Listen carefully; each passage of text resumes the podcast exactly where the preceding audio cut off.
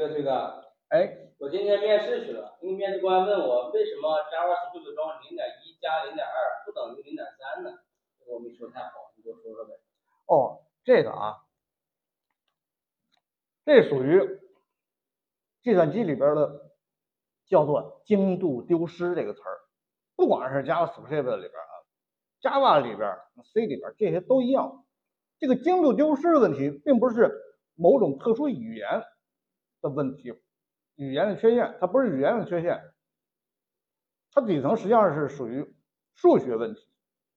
精度丢失造成了零点一加零点二不等于零点三，这是为什么呢？首先说，我们知道在计算机里边啊，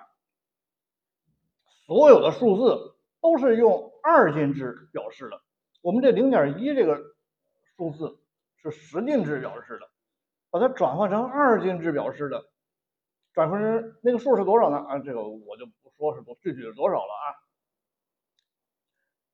是可以精确的用二进制数表示零点一的啊，这个十进制的零点一，但是十进制的零点二用二进制是无论如何也没有办法准确表示的，它是一个无限的循环的一个。小数啊，零点多，这个这个二进制的啊，那具体是多少我就不说了。他没有办法准确的表达零点二这个事儿啊，其实打个比喻也好理解嘛，就是我们中文博大精深是吧？你用英文也可以翻译我们中国的话，但是总有一些词儿你用英文无论如何你也没有办法准确的表达出来，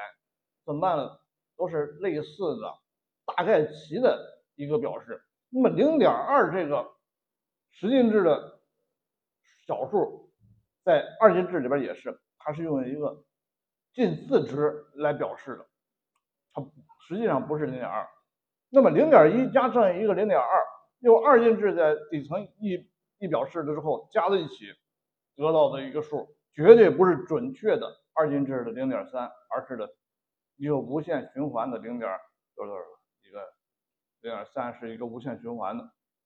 这就造成了精度丢失的问题，明白了吧？记住，这是一个底层数学问题，不是一个计算机的问题啊。好嘞，就这意思啊。好了，走了。嗯。